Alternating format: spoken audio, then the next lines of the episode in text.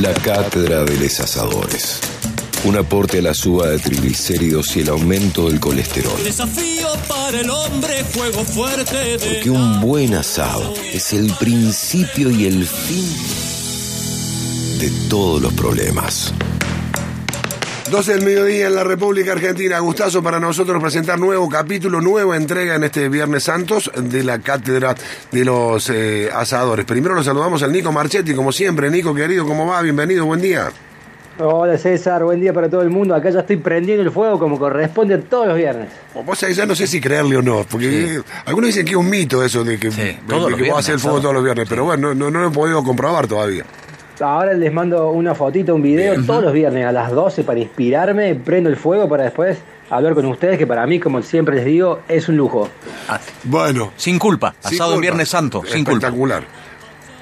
Vamos a comer pescado hoy, por supuesto. Pescado, Ah. por supuesto. Y, y para, y para conocer un poco más de lo que se puede hacer a la parrilla y qué pescado se puede hacer o no, la verdad que cuando dije que íbamos a hablar con él, eh, la gente me decía, nada, me estás charlando. Así que voy a dejar que el Nico lo presenten para que vea que es cierto.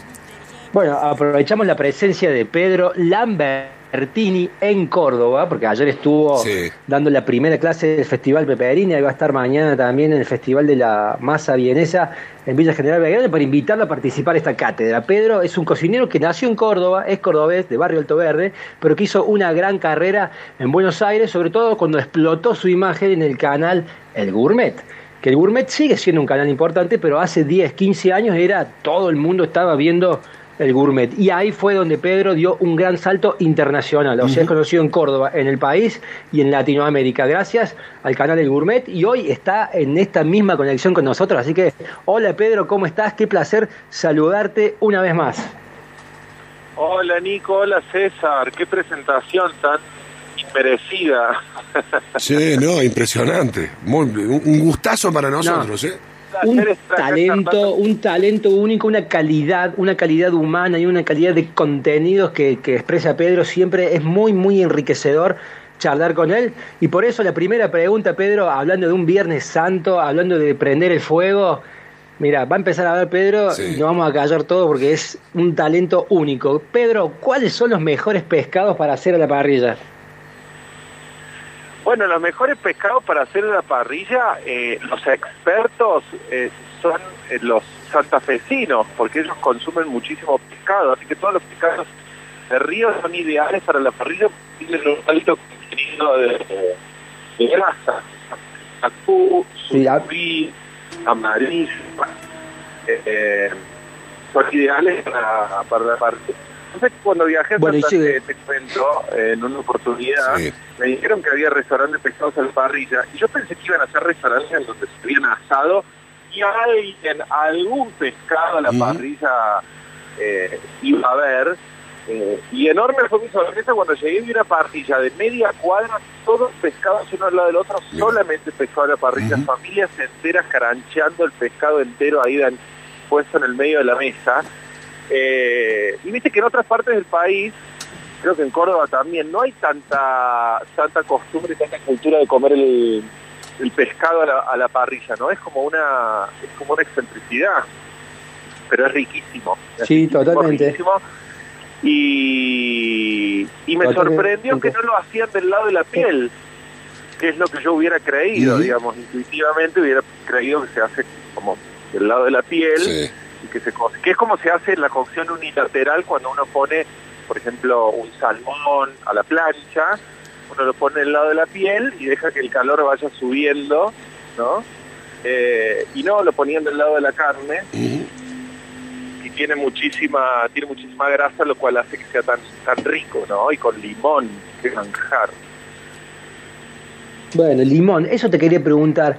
A mí me gusta siempre comer el, el pescado con alguna salsa y siempre hago una gremolata, que es una salsa fría italiana, que se hace con perejil, con ajo y ralladura de limón. Pero me gustaría que nos tires otras salsitas, esa es muy fácil de hacer, que tires otras también fáciles para acompañar el pescado a la parrilla, como nos gusta a nosotros, también puede ser al horno o a la plancha.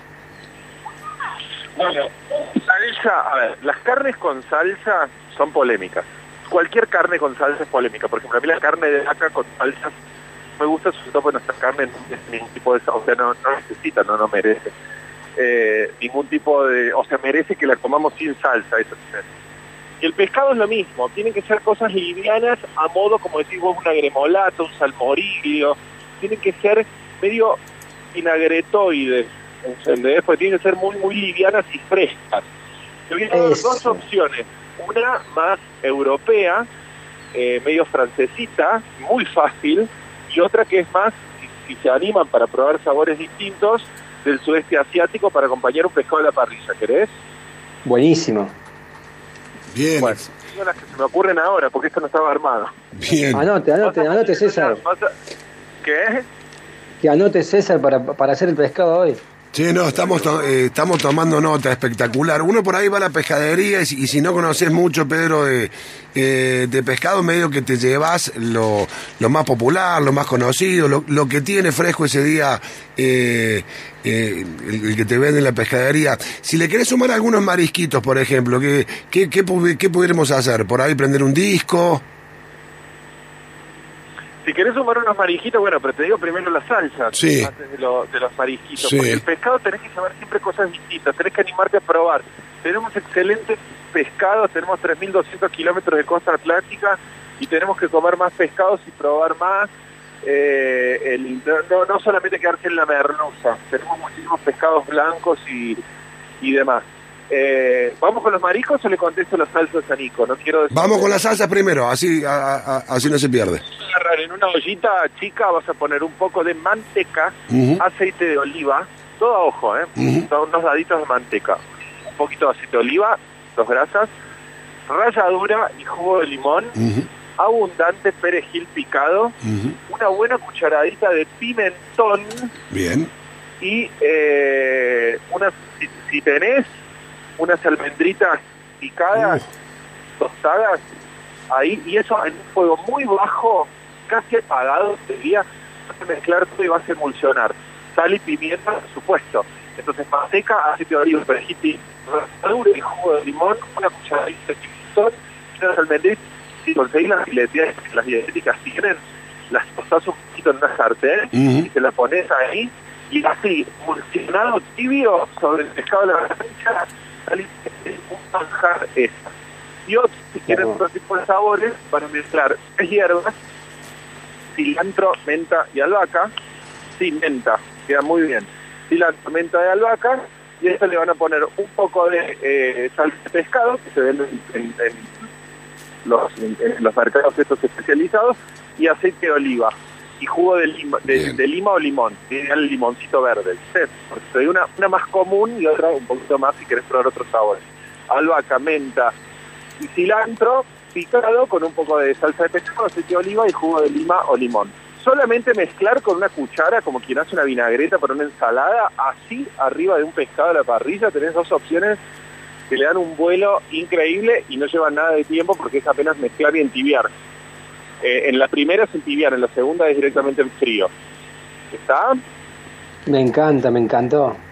Menta, cilantro y albahaca, un, un trío inigualable. Esto es sudeste asiático total, ¿eh? Uh. Esto es, esto es, esto es, eh, Filipina, Vietnam, o sea, es, eh, yo lo comí cuando fui, fui de viaje y no podía creer lo sencillo y, y no son ingredientes imposibles de conseguir. La salsa de pescado, para los que no la conocen, es eh, como la salsa de soja en Japón y China, es la salsa de pescado en el, sudeste, en el sudeste asiático. Se usa a modo de sal, tiene un sabor muy profundo que queda muy bien, tiene un olor complicado, pero tiene un sabor que es muy, muy, muy rico eh, y queda muy bien con el limón, ¿viste? Y, y bueno, y el aceite de oliva, que parece europeo, pero que en realidad se usa en el sudeste asiático porque muchos fueron colonias Bien. franceses, españolas, entonces se usa y queda muy, muy bien. Así que bueno, esta. Pero, y, y ponele que, eh, digo, en la previa del pescado preparamos los salteos, pero che, va, tiremos unos marisquitos vuelta, igual, algo rápido, como para ir eh, picando, porque también el precio del marisco no, no es el más barato, pero por lo menos para picar un poquito. ¿Qué ¿Conviene eh, prender el disco, tirar una plancheta, hacerlo directamente en la parrilla? No, si vas a hacer los pescados a la parrilla, usar los fuegos para poner una plancheta Bien. O un disco bien caliente. Y lo que tienen los mariscos es que la cocción es o segundos o eh, una cocción larga. El marisco nunca se cocina 10 minutos, Bien, porque queda gomoso. bien. A mí lo que más me gusta es hacer cocciones súper rápidas a fuego súper fuerte. Esto es, agarrar, por ejemplo, unos eh, chipirones, que son como los Sí. calamares, tipo calamarcitos, eh, que son no, no son tan caros por ahí como los langostinos o que la- los camarones y demás, que también lo podrías usar, hacer esta receta con camarones y langostinos. Muy simple, sartén o plancha o disco bien caliente, aceite de oliva, le vas a poner los mariscos bien limpios ahí, chorrito de eh, vino blanco, ¿sí? sal, pimienta, apagás el fuego y terminas con unos cubitos de manteca fresca emulsionando y una buena cantidad de perejil picado. Pimienta y te picás esos mariscos arriba de una tostada frotada con ajo.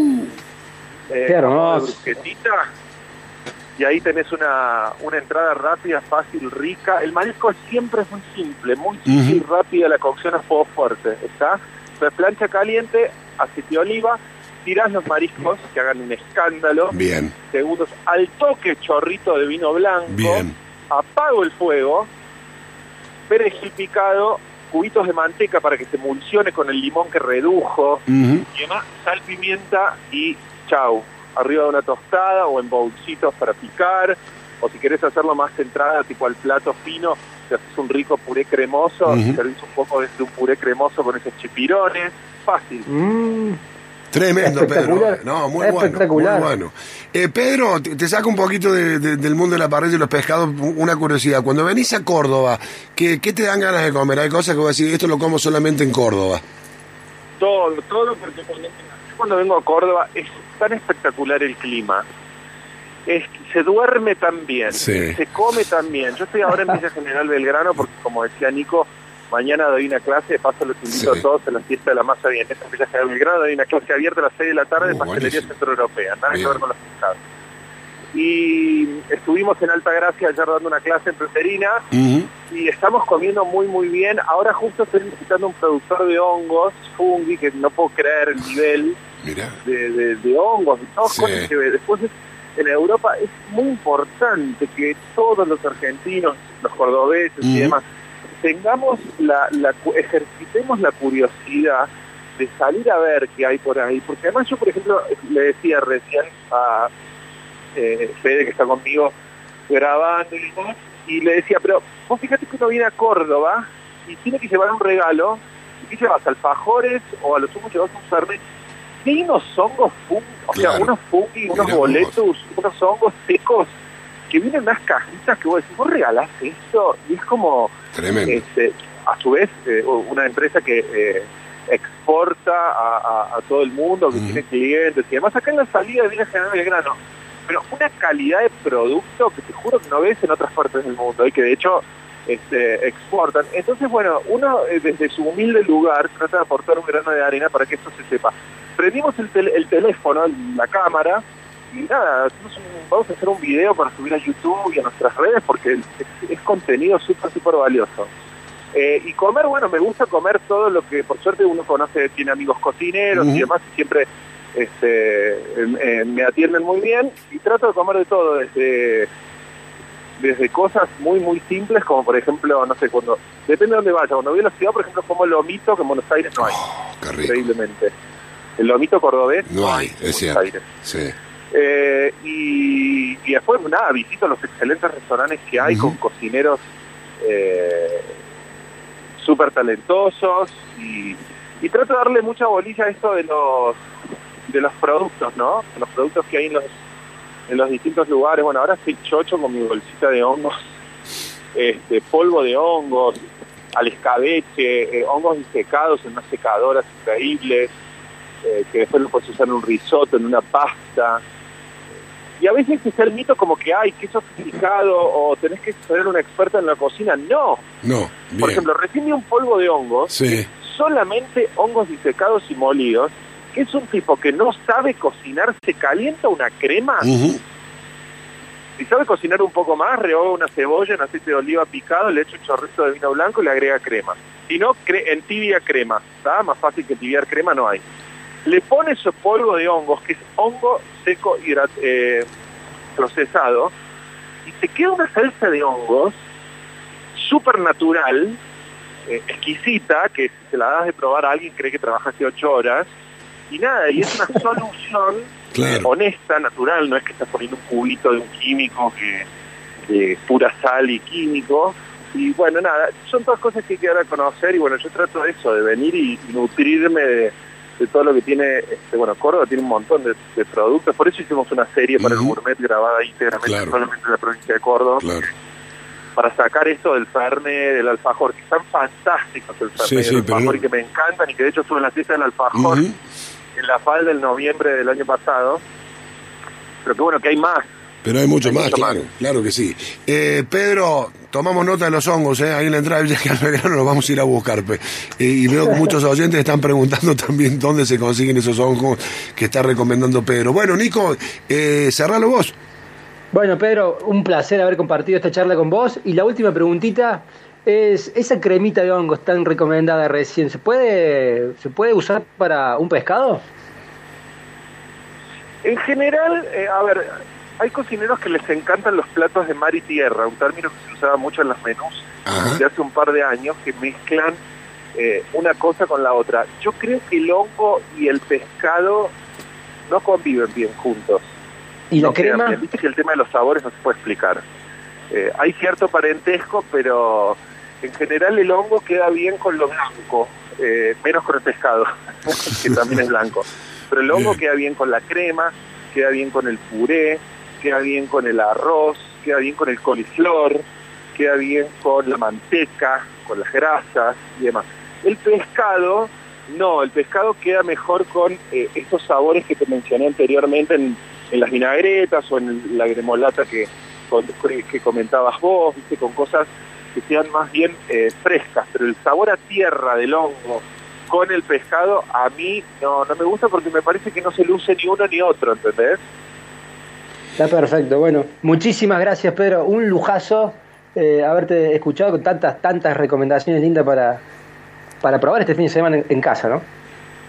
Bueno, un beso grande, Nico, a vos, gracias siempre por todas, este, por todo, por recibirme también cada vez que vengo a Córdoba, a César y a todos los oyentes Gracias, gracias, radio. Pedro. Un gustazo para nosotros. Pascuas y salgan, Dale. está divina la sierra, Hermoso. el- unos días increíbles.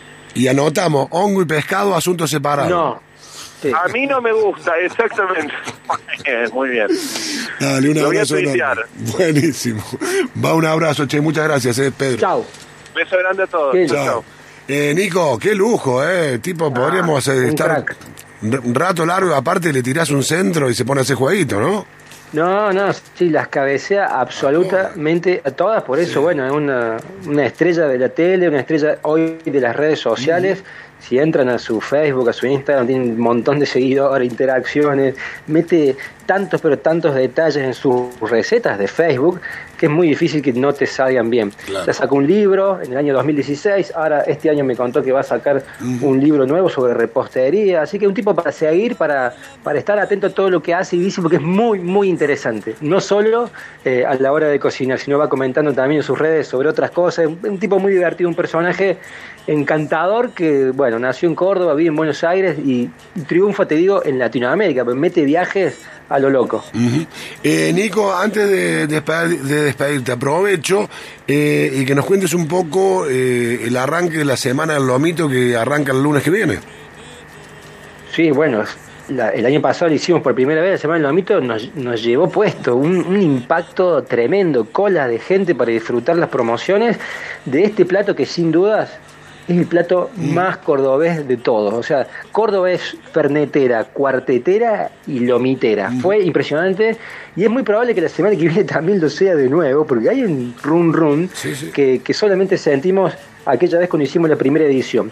Les voy a contar un poquito de qué se trata la Semana del. Lomito. Básicamente es así. Toda la semana, de lunes a domingo, la semana que viene, todas las lomiterías participantes van a tener un, un lomito a precio especial o un menú a precio especial. Cada uno elige cuál va a ser la sugerencia semanal destacada. Y después hay promociones generales, en las que se pueden sumar o no las lomiterías, pero casi todas se suman. Lunes y martes 2 por 1 en lomitos, por ejemplo. Y los que no pueden hacer 2 por 1 en lomito de carne por los costos, esta semana aumentó de nuevo la carne, van a hacer dos lomitos de carne Sí. a precio opcional. Bien. Vamos a, a comunicar todo en circuitogastronómico.com y en nuestras redes. Después, el miércoles hay 25% de descuento a la carta en el ticket final, incluyendo las entradas, Ah, los todo. postres, las bebidas, siempre y cuando toda la mesa coma esa noche lomitos. Claro, está bien. ¿Sí?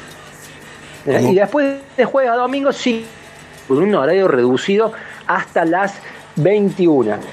Eh, como te dije, César, y le quiero aclarar a la audiencia, no todas las lomiterías que participan de la semana se adhieren a las promos, por eso es importante entrar a las redes del circuito o a la misma página del circuito para ver, bueno, quién se adhiere al 2x1, quién al 25%, etcétera. Eh, Eh, claro, hay ver, mucha claro. información dando, dando vueltas. eh, y hay que leer bien, porque la gente muchas veces no lee, lee el título y después Sí, eso viene porque decían. No lee- no lee el está bien. Sí, Eh, y sí, nosotros sí. también lo vamos a estar. tiene que leer nada más. claro, lo vamos a estar comentando aquí a partir de la semana que viene, dónde y cuándo pueden encontrar las mejores promos y las más convenientes. Y seguramente estaremos regalando algún lomito para los oyentes.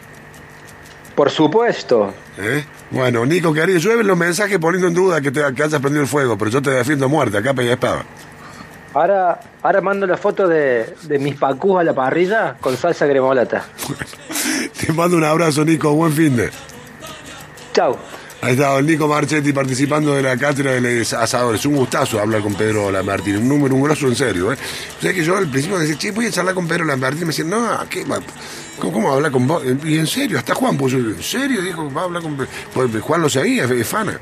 Sí, sí. Claro. Y él tenía ganas de hablar, mucha ganas de hablar, Qué ¿eh? lindo, ¿no? Qué lindo, qué lindo. Así que, bueno, buena gente. Che, de paso les recuerdo, saben como siempre, que en el mercado de carnes de Recta Martinoli, esquina de Viracocha, puedes conseguir los mejores promos, los mejores precios para el fin de semana. Mercado de carnes, eh, Recta Martinoli, esquina Viracocha, anda de parte nuestra, que seguramente alguna atención eh, te van a hacer. Tiene super promos para todo el fin de semana eh, y tiene abierto ahora hasta el mediodía y mañana de manera normal. 12 del mediodía, 22 minutos. Mira quién habla. 12 años en la radio de la Universidad Nacional de Córdoba.